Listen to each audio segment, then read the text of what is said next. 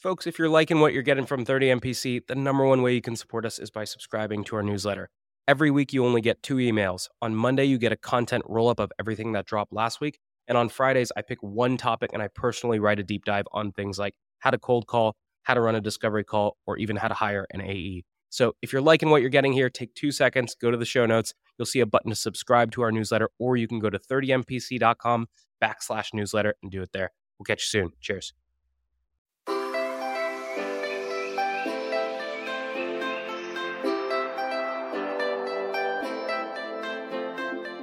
Good morning, everybody, and welcome to this episode of 30 Minutes to President's Club, where we give you no nonsense sales, no history books, no academic theory, only actionable sales tips in every single episode. My name is Armand Farrokh, and I'm joined here with Nick Cegelski. How we doing, my man? I'm doing good, Armand. I am really excited to get into this conversation. Absolutely. Today we're joined by Joe Caprio. He was a VP of sales over at Insight Squared, then a VP of sales over at Chorus.ai. I was actually a customer of Joe's at Chorus, and he was a hell of a salesperson. He kept us really happy. And then most recently, he became a co founder over at Reprise. Nick, why the heck should people listen to this episode? Well, the folks who actually stick around and listen to Joe here are going to pull out about 47 different actionable things that they can go and use today. Some of the big ones for me Joe talked about why building rapport at the beginning of your sales meeting or sales cycle is actually not your number one focus and should not be. He also gave some really effective strategies for managing a deal when you have three, four, five different functional groups involved and how to keep yourself from getting stuck just talking to one person, which is how a lot of deals die. And then he also gave a really interesting quip about why getting your prospect to agree to the agenda at the beginning of a discovery call has to be your number one focus. I'm excited, man. We should get right into this thing. He gave us a ton of actionable takeaways, so let's get right into it. Three, two, one, roll the tape. Today's tip to optimize your sales day is brought to you by Boomerang. If you get an email and the action required on that email is going to take you less than two minutes to do, do it on the spot. It's not worth adding it to your to do list, having to look at the item, remember what you need to do. That's going to take you more than two minutes anyway. So do it on the spot, get it off your plate. Now, we documented our best templates and tips to help you optimize your sales day with our friends at Boomerang, and you can get that documentation for free at the link in the show notes notes. Today's prospecting tip is brought to you by Woodpecker. When you're sending a sales email, you generally want to avoid putting punctuation in the subject line. If you've got an exclamation point, it makes it seem like you're shouting at them, look at this amazing offer. And a question mark just smells salesy. So avoid punctuation. Now, if you want to steal my full sales cadence from my friends at Woodpecker, there's a link in the show notes for you to go get it and try it for free. Your ZoomInfo actionable insight tactic is called Jane's Moving Up. Why? Because that's the email subject line you'll use when you get a real time notice that your prospect Jane just got promoted. From there, in the email, explain how ZoomInfo helps rising sales leaders win their first 90 days on the job by highlighting coaching opportunities or supporting a team wide prospecting push. And you can try out this trigger based email template for prospect promotion and four other scenarios inspired by ZoomInfo's go to market plays. Link in the show notes. Today's show is brought to you by Xactly Forecasting, which is a flexible sales forecasting solution that uses AI and data to help you call an accurate sales forecast. Gartner says over half of sales leaders don't have high confidence in their forecast. One way we recommend to improve your forecast is to align as a team on explicit attributes that must be true in order to deem a deal forecastable. That way, your forecast will get clearer and the team will know where to focus efforts. We put together a forecasting 101 guide with our friends at Xactly. Get it for free in the show notes. Gong's going to help you run the five minute drill at the end of all of your calls today. At the end of a call, pressure test the prospect with three questions. Number one, do you want to buy? If the answer is no, why set a next step at all? Number two, when do you want to buy? If it's tomorrow, we got to move fast. Number three, how do you buy? Based on the first two answers, I can now adequately decide if and how I set a next step. And this was stolen from the Gong 30 MPC 90 minute masterclass, and you can steal it too in the show notes. Joe, we're excited to have you on the podcast today. We're going to talk a little bit about who you are, what you're about in a second, but we start every single episode with three actionable tips that listeners can actually take and implement today. So let's get into your three. Awesome. Sounds great. My first actionable tip for sellers is that you have to give good meeting. And what I mean by that is your buyer is busy and they're back to back and they expect to be led when they show up. So have the agenda, have the recap of everything that's happened so far, and have a plan and an intended outcome for this meeting and just lead with it. Do not waste the first five minutes on bonding and rapport. There's no better way to bond with your customer than by showing that you respect them and their time. So give good meeting. Love it. We're going to have to dig into that more. What's number two? Okay, know your sale. In onboarding, you are taught who your target buyer is, what your target ICP is, what the pain points are, what the objections are. You understand who needs to be involved in a sale, what a sales process typically looks like. That's not just for sport. They teach you that so you can guide future prospects through your process. And so, give a good meeting is the first tip. The second tip is to know your sale. And so, if you don't know front and back how your sales motion works, go back and find out so you can be a better guide. What's number three? Round us out. All right, we're going in order here. If your goal is to give a good meeting, and the way you do that is by knowing how your sale works, the third tip is to be intentional with what you do in those meetings. So I always know who my target buyer group is. And I go before the call starts, I find those humans' names. And then throughout the meeting, I name drop those people and explain how they will become involved in this project throughout so that by the end of my meeting, it's a ready made multi threading next step. So give good meeting, know how your sale works, and then be intentional in your meetings to guide your prospects through your sale. So you've got a checklist before you're running into a meeting with the CFO. You've talked to one other person at the company. What's on that checklist? What are you doing? I like the idea of going on LinkedIn. What are you looking for? Like, give me some of the details around that. So, Nick, you're almost getting into like the three by three or like a pre call prep that you're supposed to do. I'm actually talking about every meeting every meeting that you have with a prospect, it's not just the first call. It's not just like you do your homework before the first interaction. Sure. I'm talking about every single interaction you have with a prospect. You're responsible for shepherding them through the process. And so if you're in meeting four, like your example with the CFO, I would expect you to show up and say, you know, Mr. and Mrs. CFO, we've had this many meetings with your team so far this is the topic that we've been talking about. This is what they've shared with me so far. This is where the project sits. And this 30 minute interaction that we're going to have right now is specifically to accomplish item one, two, and three. And that's what I mean by giving a good meeting is recapping, stating the business case, explaining where the project sits, and then giving a very specific goal for this one interaction that's what I mean by being in control of giving a good meeting. And Joe, what I'm curious to hear is a little bit of the contrarian side of things. I think a lot of people have the vision of a great salesperson in their mind, someone who's charismatic, good looking, they can schmooze you, and they get in and they they shoot the shit with you for 10 minutes.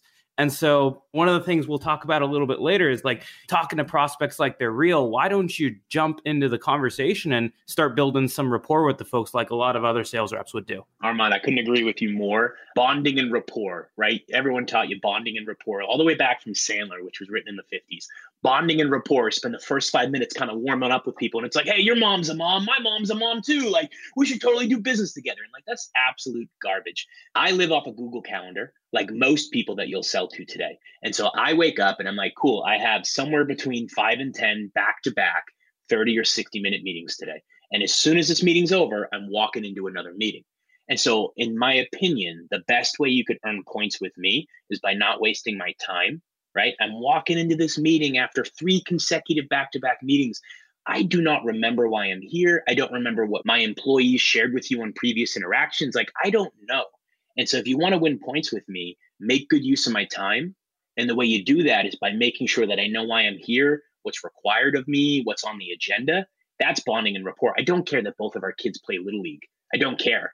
I care that you respect me and you respect my time. That's bonding and rapport. I don't think I could stand another conversation with somebody about like, so how you holding up? You washing your hands? Like, it's raining down there. So that kind of goes to your tip number two, right? You were talking about knowing the process, knowing where this sale is supposed to go. And I've always been taught that's almost attached to the giving the really good meeting where you want to get it out in the beginning, like, hey, here's where we've been. Here's where we are. Here's where we're going. And it's your job as the salesperson to shepherd them to where they're going.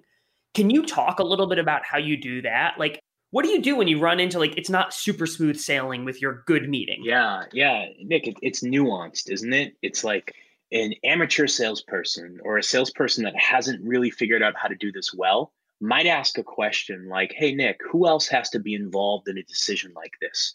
And really, what that sounds like to the prospect is like, who's your boss? Because I don't believe you have any power.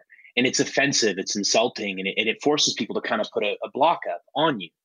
But you know who has to be involved in your sale because your company has closed deals before. And so you can look at the signer, you can look at the attendees of those meetings, and you could identify what roles do have to be involved. And then you could ask yourself why. So I used to sell a BI product, I used to sell a reporting software, and it reported on the sales team's performance. And so I would never try to sell that product without talking to the leader of the sales team because I'm going to report on their performance. And so I need to talk to them. I could also never sell that product without meeting with RevOps because it connected to Salesforce and RevOps typically approves API connections to the CRM. And so I knew I needed both of those people and I had a reason why I needed both of those people. And so before the meeting, I'd find your head of sales's name and I'd find your head of sales ops's name. And whichever one of those people I were meeting with, I'd say, Hey, Nick, I bet when Armand hears about this, he'll have an opinion. Or if I'm meeting with Armand, I'd say, Hey, have you talked to Nick about this yet? And just being proactive about knowing those humans and saying their names, it helps the prospect self realize, oh, I'd better go get more people involved versus feeling like they were disrespected when the salesperson's like, who's your boss and who signs the checks there? It's just about knowing the motion so you can proactively embed it into the conversation you're having versus just waiting until the last minute and saying, hey, can your boss come next week too? You're making me laugh when you're like, will Armand have an opinion on this? And I'm like, yeah, he will, even if he's like five steps removed. I'll jump into it. I'll absolutely jump into it. But Joe, I think you're totally on point, man. I I was in a sales cycle myself where I was buying software and I remember it wasn't a very large enterprise sale. It was relatively small. It was only in the sales space. And so it was me as, as the director of sales, and the only person above me is the VP of sales, and then it's the CEO. The girl who was the sales rep said, I mean, have you talked to Jeff about this? And then I was like, a little bit thrown aback by it. But I was like, she just said it so casually, and that happened to be the name of my VP of sales. And she did a couple of things throughout the sales cycle where she just went that little extra mile to profile me, knew where I went to school, knew what my position was when I got promoted. And all those little things start to do perception management in the sales cycle. I love that term, Armand, perception management. There we go. Only person who could ever get on Armand's good side. Bring her on. Great. That's the move. I'm sorry. I'm ripping on you That's okay. Armand. That's okay. I'll come back later. I mean, Nick, to be honest, it's it's actually, in my opinion, it's less about I'll call it hand to hand combat. Like, what words should you use? What should you say or not say? It's actually less about that, and it's more about just being intentional with your motions. And so, a great example is I'll actually have a slide that I share that has the agenda. And what's on that slide? So Doug Landis was an advisor of mine. He's, he's been a really, really wonderful mentor of mine over the last two years. He's the operating advisor at Emergence Capital. And so I had weekly meetings with Doug while I ran the sales team at Chorus. And he talks about PPO, purpose, plan, and outcome. And it's three simple things that you want to put out there at the beginning of a meeting. And so in this example, I will literally start a meeting with PPO up on the screen. And it's the purpose of this call is the plan, like five minute increments of this call is. And the outcome at the end of this meeting is we'll stop five minutes early and talk about whether or not we want to do X. And so the scenario itself doesn't really matter, and the audience doesn't really matter. What matters is when you load that PPO slide, you're not just rattling it off for the sake of like doing the agenda. You're getting commitment and confirmation along the way that this is how we'll spend our time and this is the decision that we'll make at the end of this meeting.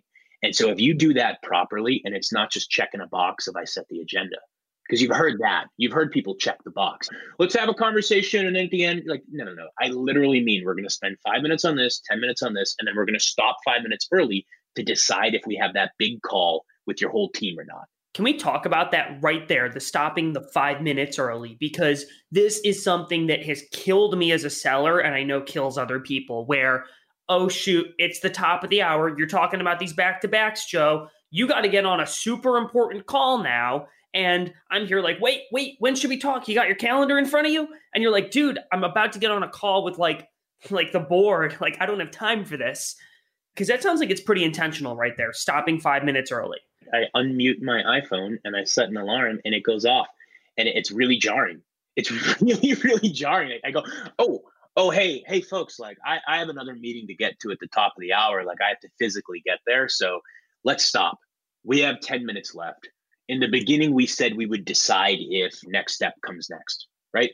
Let's now have that conversation now. And so I'll literally set an alarm to make sure I end my meetings on time. And what I see a lot of salespeople do is the opposite. They think it's going well. We're finally riffing. We're finally giving some give and take here. And I'm going to answer your questions and your objections right up till the final bell and then book you over email for the next step.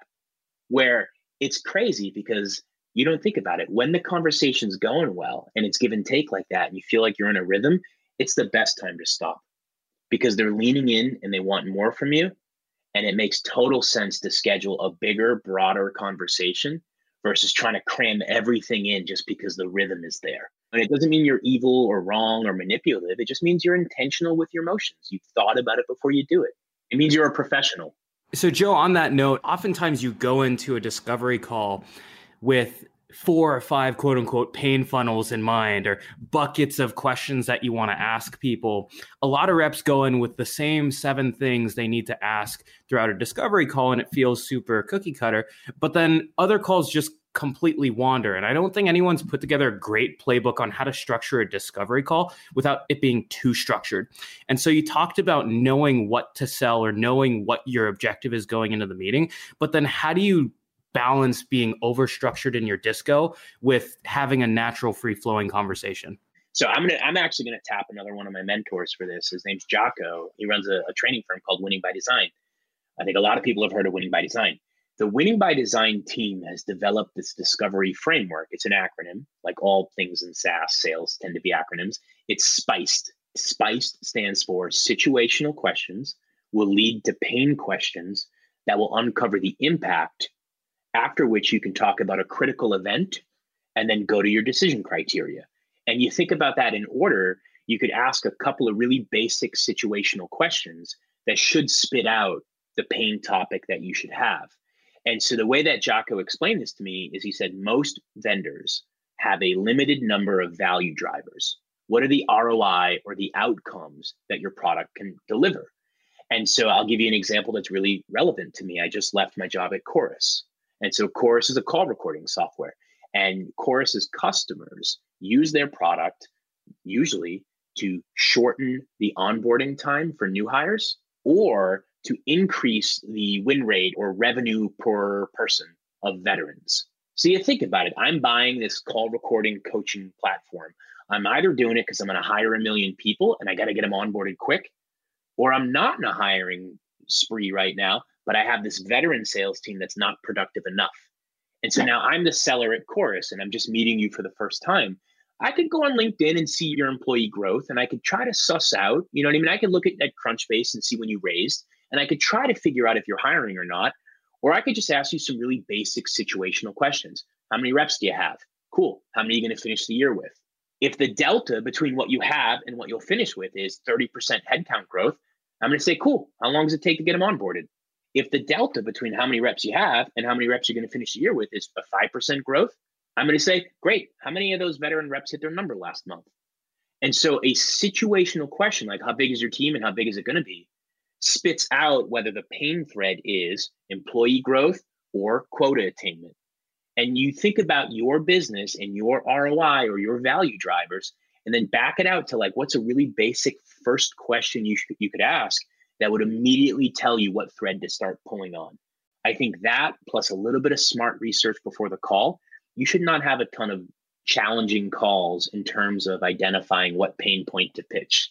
But you kind of said something interesting where it's like you could spend a ton of time like trolling through LinkedIn to see, oh, are they posting job postings or did they raise a round? And like that makes me think about because I've been here before where I've completely over researched for a call and it's almost the opposite of what we talked about in the beginning, like knowing, um, Armand, you call it perception management. When you've got that limited time and you're prepping for like a discovery call, like you're talking about, Armand, are there particular things you're looking at, doing, thinking about? Yeah, of course. Of course there are. And, and there should be for everyone. And, and to your point, like unlimited research or the more research you do, does not necessarily equate to like the more successful your call will be. There is the law of diminishing returns. Doing no research is really bad but it doesn't mean that having like the 50th mutual connection has any value at all because there's no value in saying, and we also know this person, right? There's no value in that. And so Mark Kosoglow is the head of sales at Outreach, and, and he and I have been friends for a while. And when I first bought Outreach for the first time, he told me this theory or this rule that they live by. It's called first is best.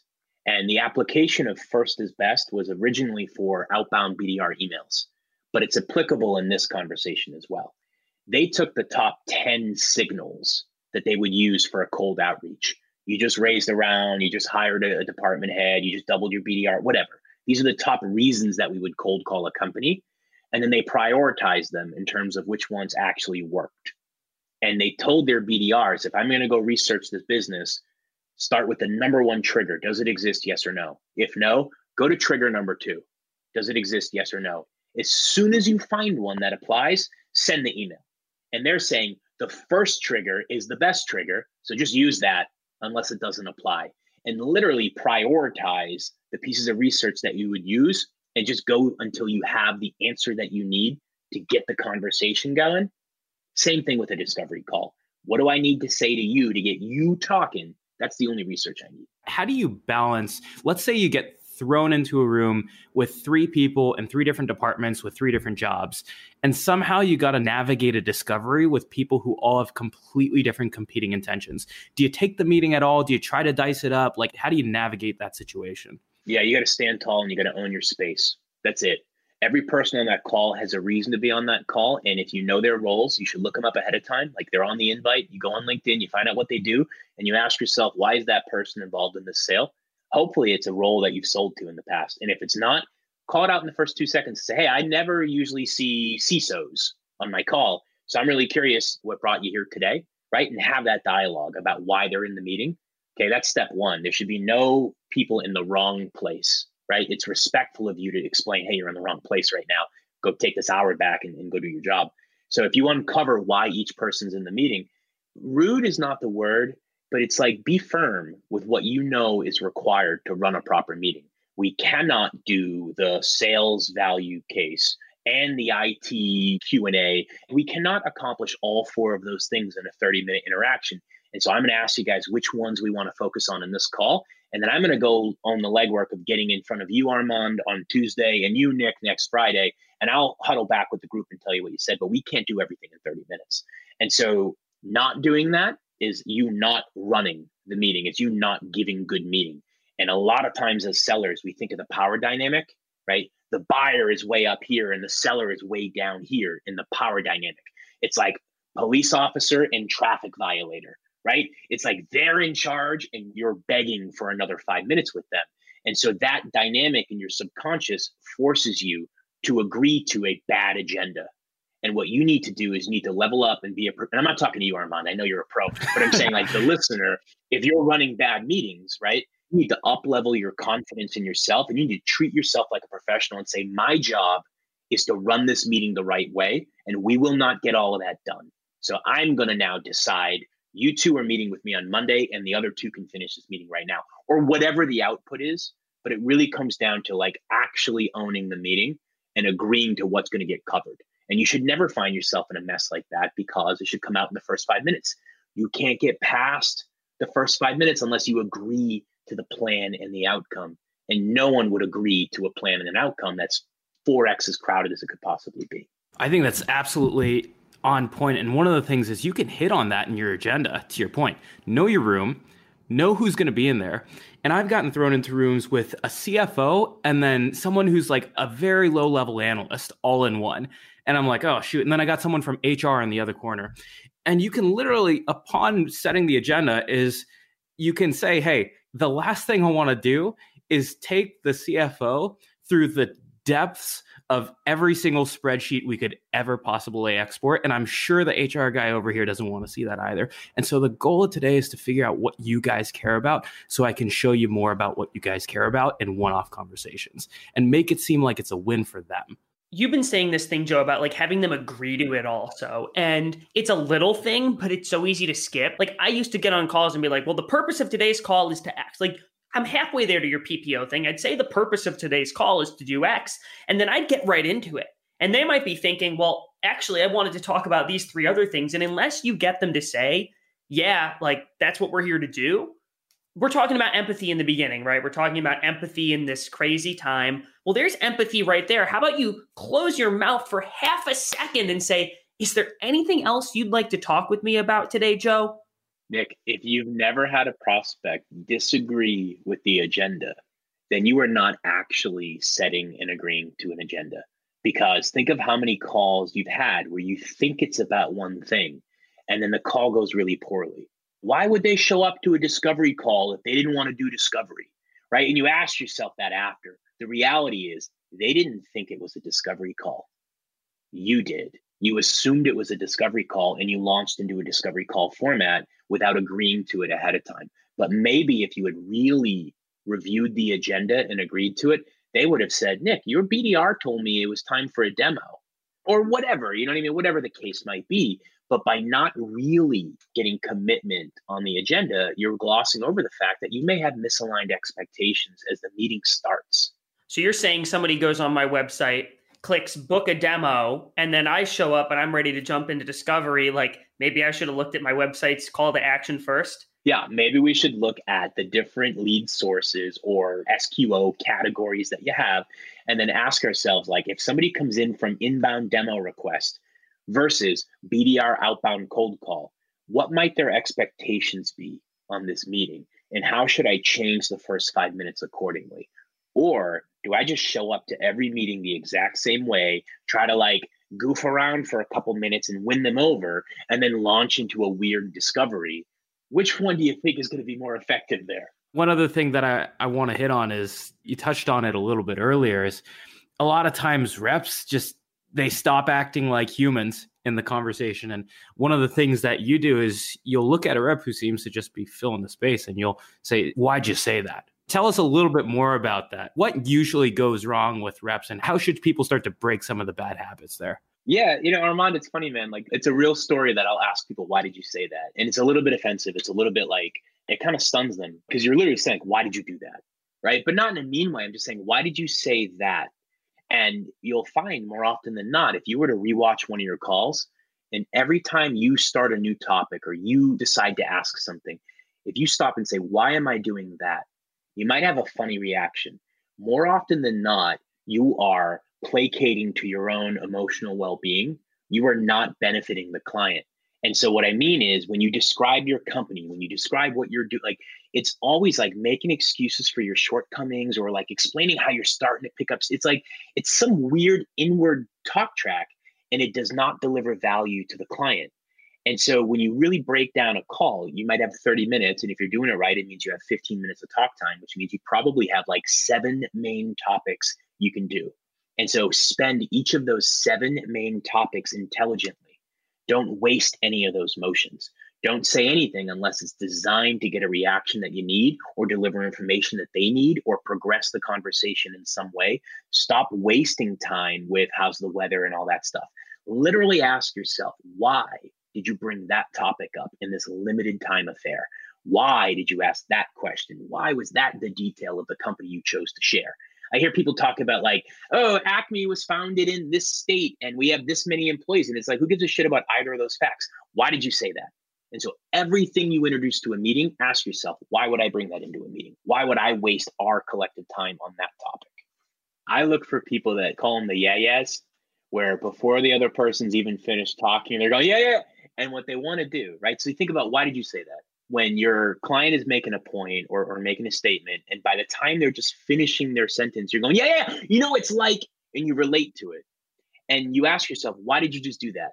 Right? You did that because you think that you have to prove to them that you're intelligent and competent and like an expert in this space. So when they make a point, you're in such an eager rush to prove that you got it that you're cutting them off and stopping them from sharing more information. And so, what should be an opportunity for them to share, you should be creating space, creating silence, like like your like your boss, right? Enabling them to fill that space with their intelligence. Instead, why did you say that? You interrupted them and cut them off because you thought you had to prove yourself to them, which is wrong. You're not the star of the show. It doesn't matter how much you get it. It matters that they get it, that they're motivated to fix it, and that they're booking next steps with you. So, why did you say that? You said it to placate your own ego not to get more information or progress the sale. I could keep riffing on this stuff forever, but now you got me self conscious about doing the yeah yes and filling the space too much. So we're going to end with one question right here. And the question that we always like to ask at the end is reps are doing a lot of great things, but then there are a lot of bad habits out there, and you just talked about one of them. And so, what's the one thing that reps need to stop doing that's holding them back from being successful today? Awesome. Reps need to stop asking the one person that they're meeting with if they can have a deal, right? Reps need to stop hoping that the person they're meeting with will be their champion that will carry them through the rest of the process. Reps need to start interviewing the person and the company as aggressively as they're being interviewed. So when I take a discovery call, I'm not begging you for anything.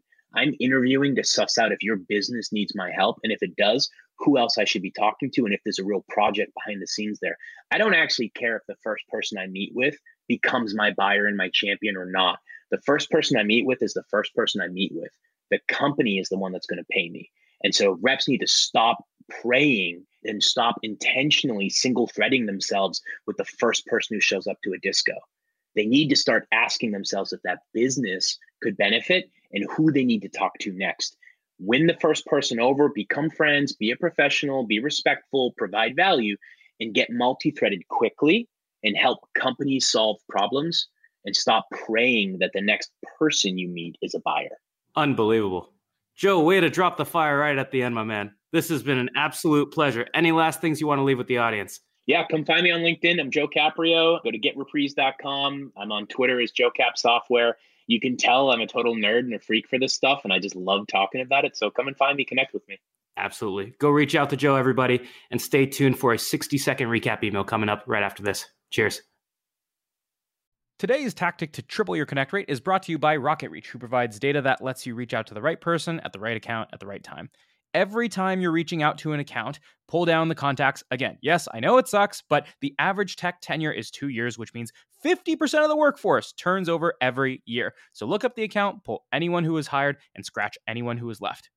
And one way you can pull verified and accurate data is with RocketReach. So if you like this, check out their toolkit on eight ways to triple your cold call connects in the show notes. This actionable competitive tactic from Klue is the trap question. Steer discovery toward the winning zone. If we're competing with a podcast that has no newsletter or webinar series, we might ask a trap question like How do you figure out if those podcast listeners are making their way to your mailing list? And when you're in a head to head, there's no better way to prepare for your next competitive battle than with our trap questions and battle card templates from our friends at Klue. The link's in the show notes.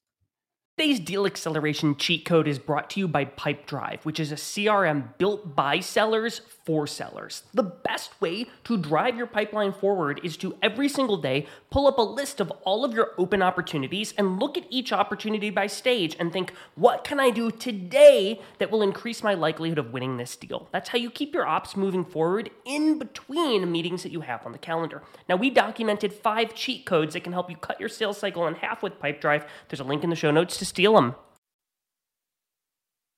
your top four takeaways from the episode with Joe Caprio include the first, which is how building rapport is really done right by getting right into the agenda with a purpose plan and objective for the call instead of all the BS schmoozing that you see with most sales reps. The second point is that if you haven't had a buyer disagree with your agenda before, then you haven't actually set an agenda by letting the prospect buy in. The third is that you need to identify the top four reasons a company would buy and use that as your research when you're prospecting. And if none of those four reasons exist in the first place, then you probably should question whether or not you even reach out. And then lastly, we rounded it up by saying, hey, stop filling the space with all the unnecessary words or finishing your prospect sentences too early to placate your own personal insecurities. Nick, how can people help us out here? Guys, thanks for listening. Most podcasts usually ask you to rate, review, and subscribe to the show. We're not most podcasts, so we're only going to ask you to do one thing. The number one thing you can do to help 30 Minutes to President's Club is to subscribe to us. So please click that button, subscribe, and we'll see you on the next show. Boom.